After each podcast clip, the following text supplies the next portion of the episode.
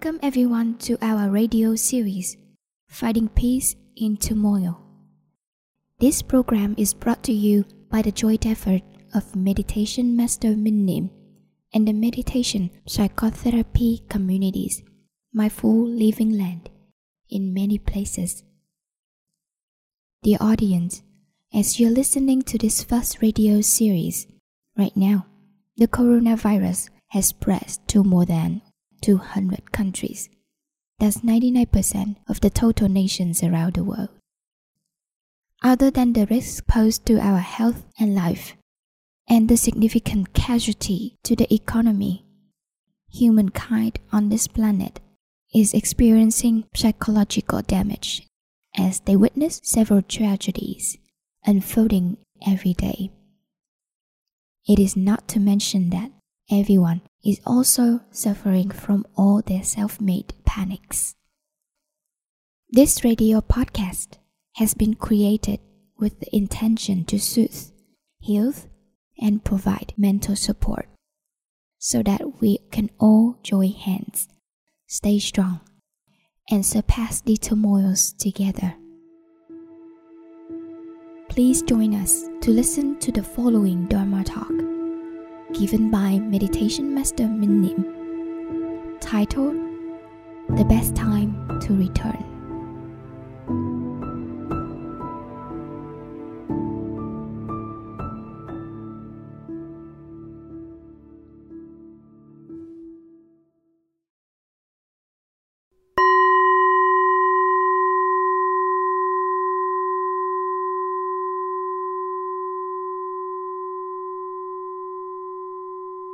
Dear everyone, may your day be filled with peace and mindfulness.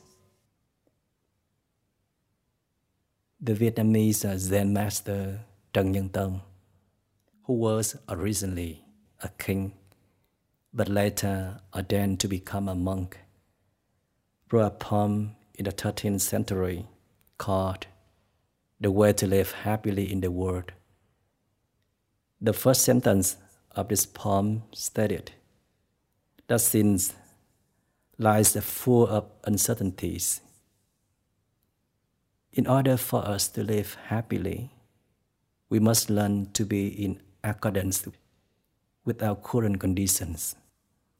It means to let go of the past, which is no longer here, to not be concerned about the future of what yet to come.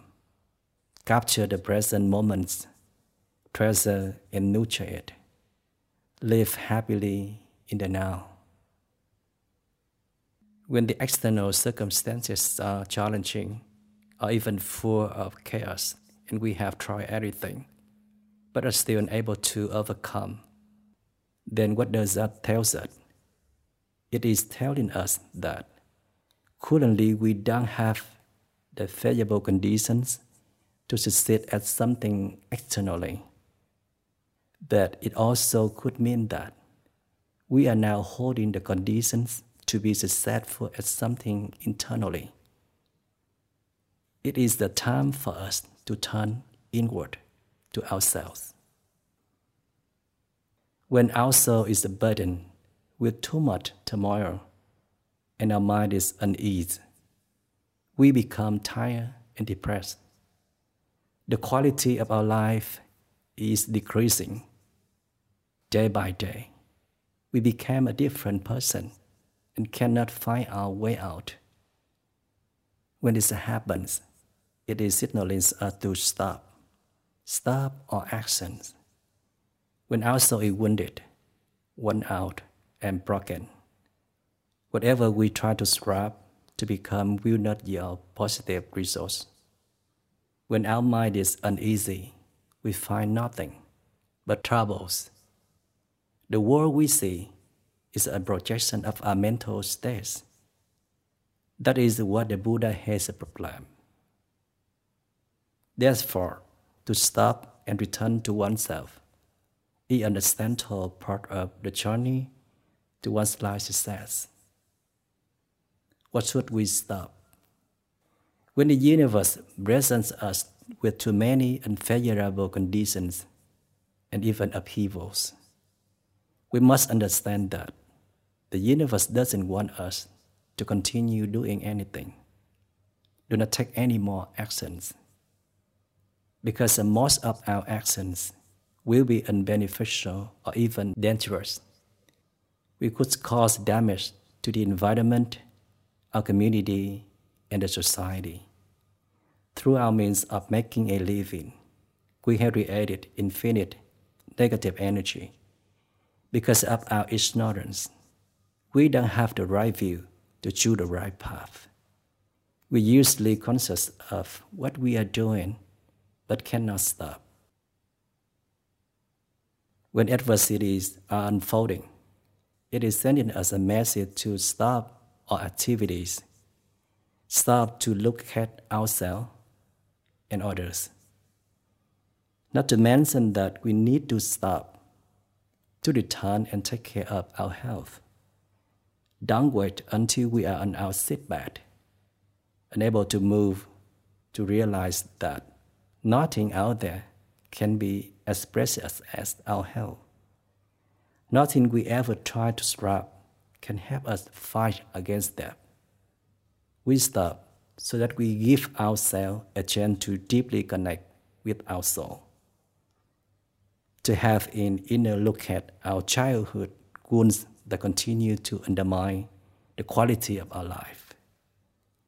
From time to time, we continue to acquire more negative habits, such as being dogmatic, overbearing, doubtful, fearful, etc. We might recognize them but lack the ability to overcome. Stop so that we could return to do the things that inspired us, things that we have always wanted to do, but did not have the courage to do so. It could just be as simple as sitting with our loved ones, having dinner with our family, enjoying a cup of tea, having deep conversations where everyone can share hurdles and dreams, offering support to those in need. Stop so we could dwell deeply in the present moment and enjoy the conditions of happiness that we have in. Watch the sunrise as a new day begins. Look at the flowers blooming in our garden. See the beauty of the road leading to our rosy home, a home that we have worked hard to build, a simple, sweet, loving home. Stop to experience all the fundamental states of mind, such as stillness and peace. Stop to relax, detach from the need to prove ourselves to anyone, to live true to oneself. These are all precious treasures contained within the soul. Just as Zen Master Trần Nhân Tông said, the way to live happily in the world, the key to a happy life is to live in accordance with the current conditions. It is defined by him as simple as eating when you are hungry and resting when you are tired. It means whichever condition are presenting to us. They are the condition for us to live happily in the present moment. What matters is how we make use of them. We take eating and resting for granted until we have nothing to eat, no clean water to drink, and no fresh air to breathe. Even meeting up or exchanging handshakes are suddenly no longer easy matters. When we appreciate all the present condition of happiness, we become a rich person. With a rich mind, we shall find peace and happiness in everything without relying on the external circumstances. The last sentence of poem implies that the essence of meditation and inner development is an art of sitting in deep concentration. Roles comes from how we apply meditation in our daily life so that we could face external circumstances with a calm and detached mind. It shouldn't cause aversion or ignorance to arise within us. We are fully capable, and any one of us has the capability if we are determined to practice. In order for us to advance in our practice, we need to have the times and space to return to our inner self. Now is the time for us to do just that. If it is not now, it will never be.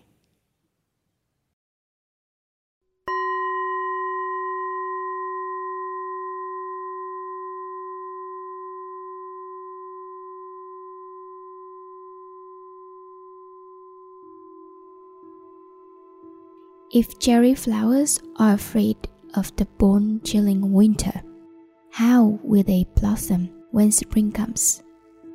All choices come with a price.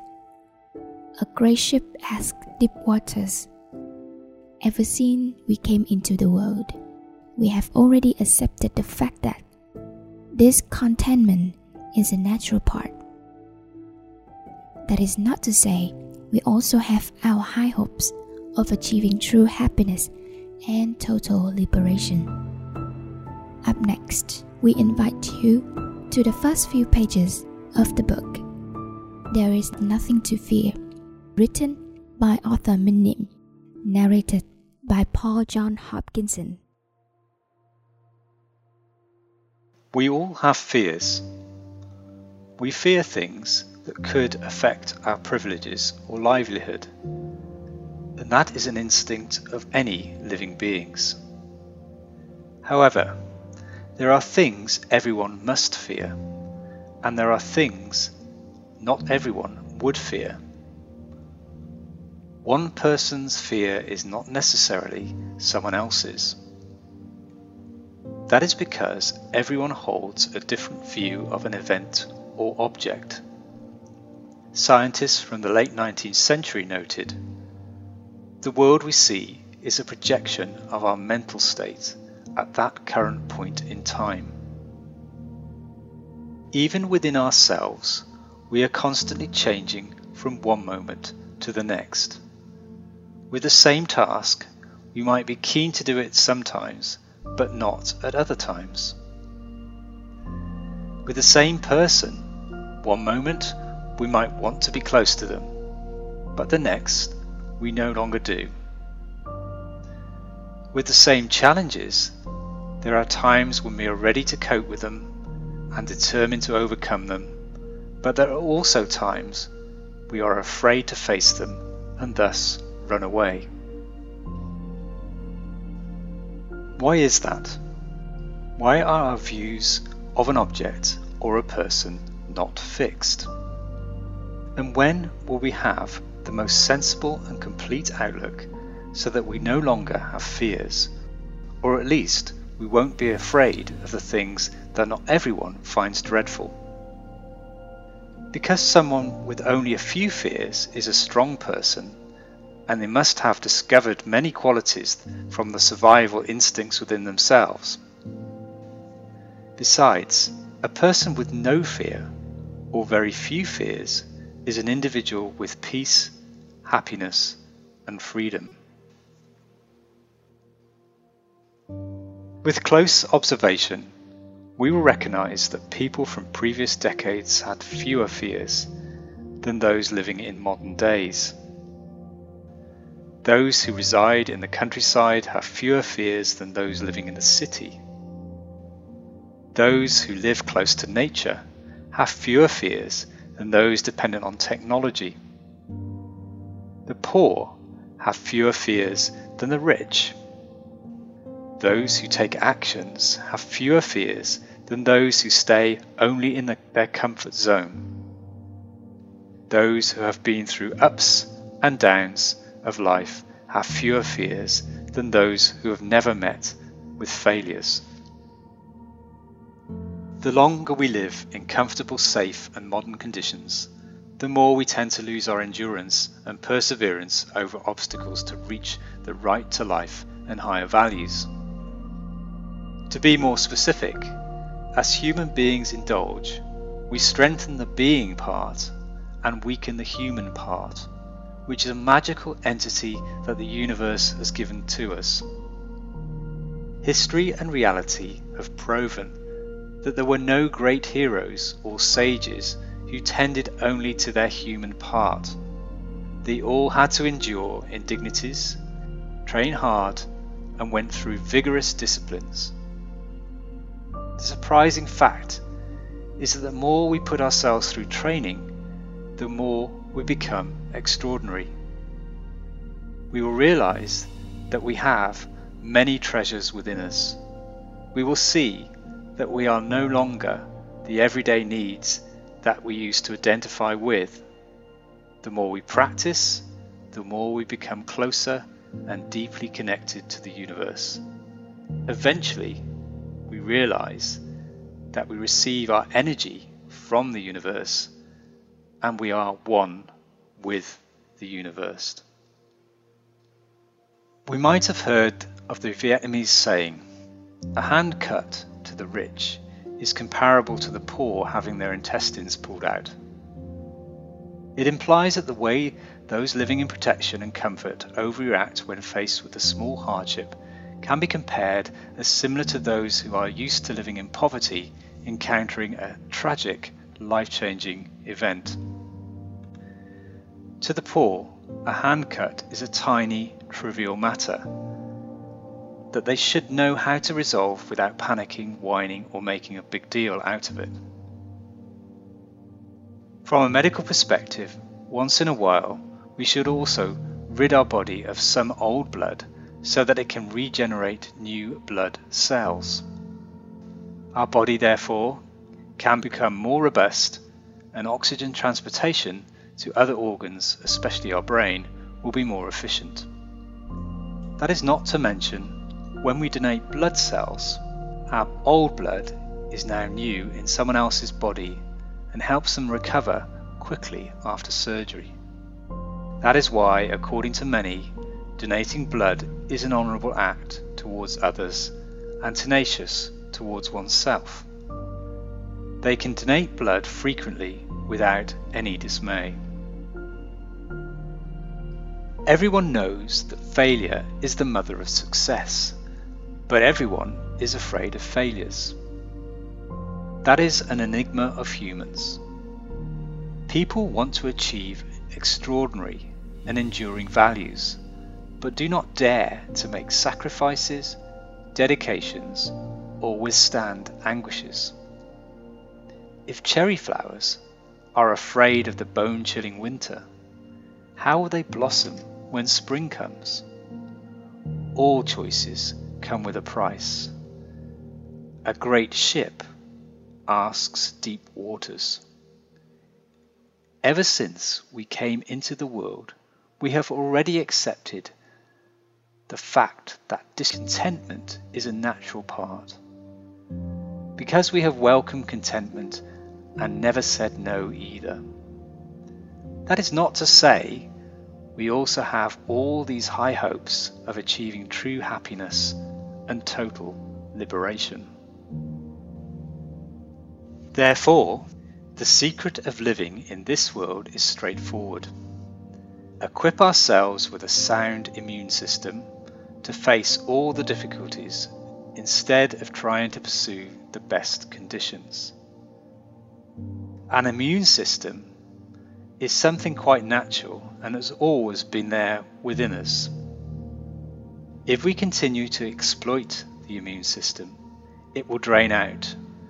But if we replenish it through practice, it will not only remain, but might become even greater. Our primary life mission should be to learn how to live in harmony with the universe and other human beings so that we can protect it and bring benefits to one another.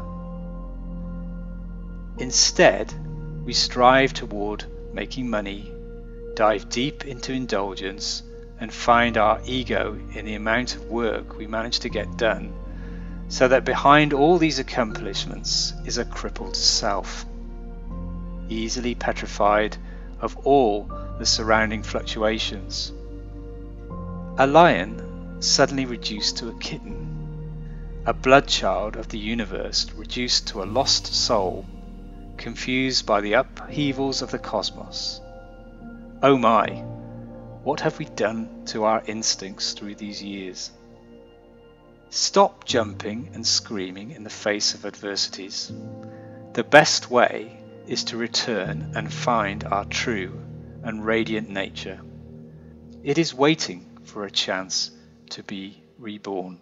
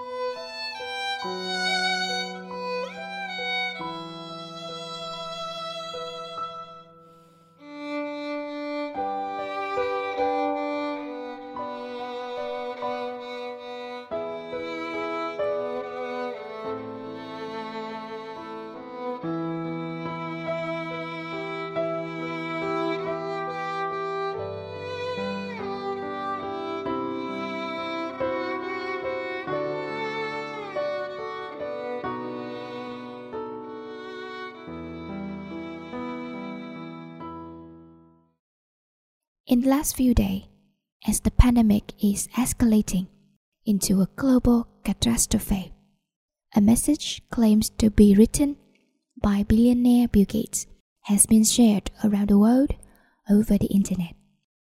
It is a heartfelt message sharing some profound perspective on COVID 19 and has touched many hearts. However, a spokesperson from Bill and Melinda Gates Foundation has confirmed that Bill Gates didn't write it. The real author of the letter thus remains a mystery until now. Regardless, its content is very worthy of sharing and studying. We sincerely thank the writer of this message and Sung Dang for helping to translate.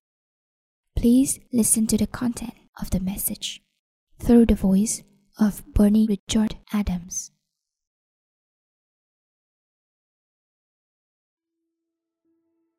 What is the corona COVID 19 virus really teaching us? I'm a strong believer that there is a spiritual purpose behind everything that happens, whether that is what we perceive as being good or being bad. As I meditate upon this, I want to share with you what I feel the corona COVID 19 virus is really doing to us.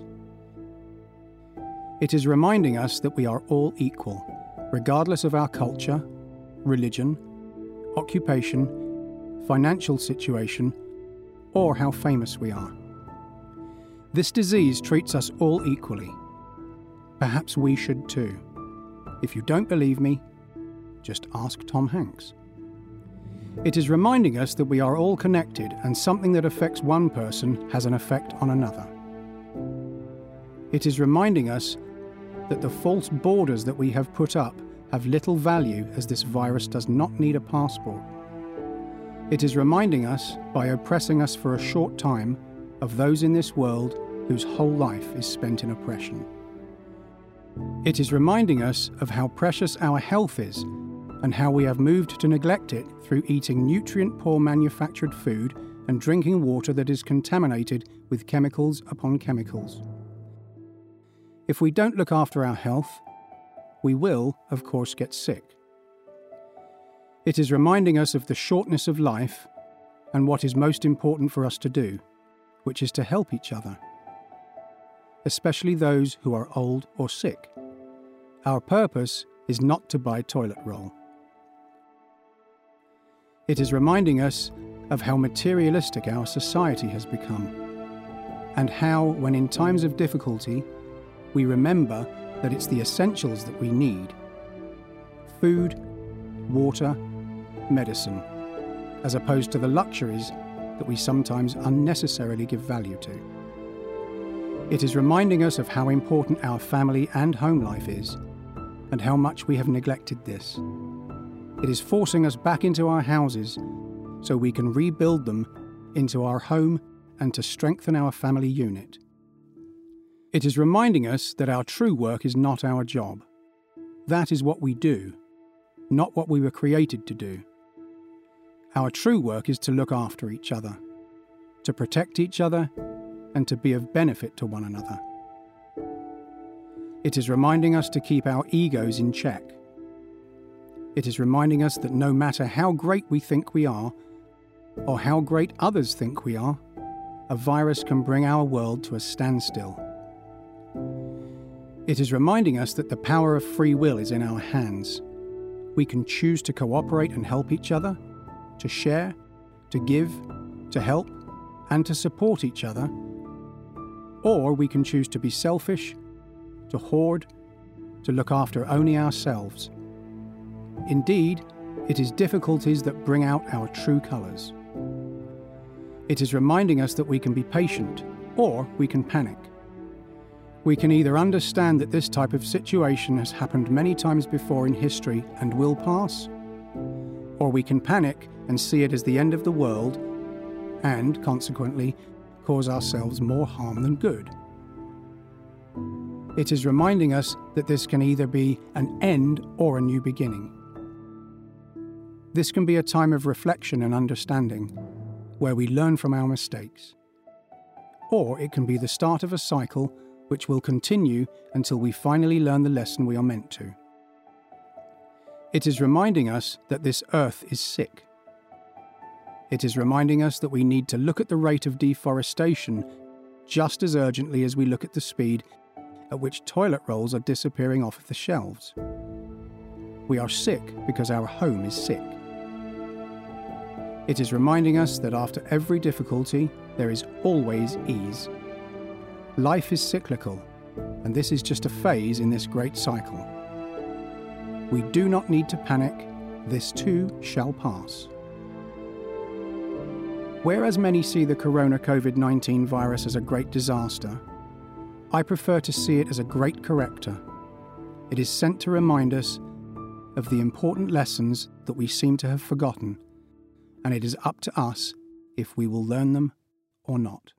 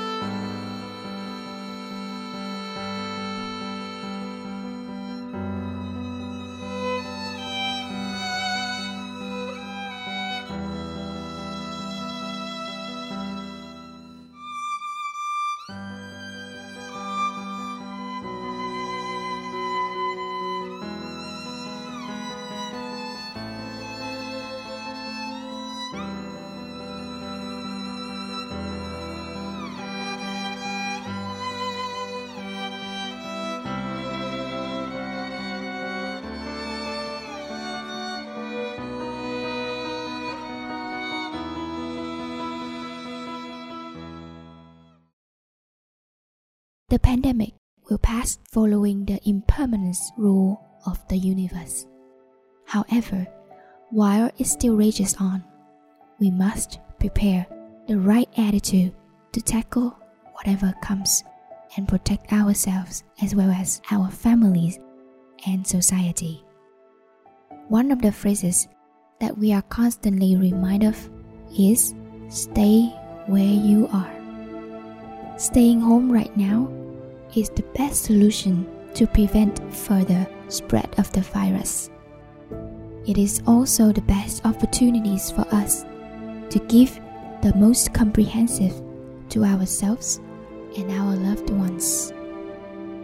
Caution in our every step, placed in the heart of the here and now. Anywhere we need to go, wait until peace has arisen first. Our radio podcast series is concluding here.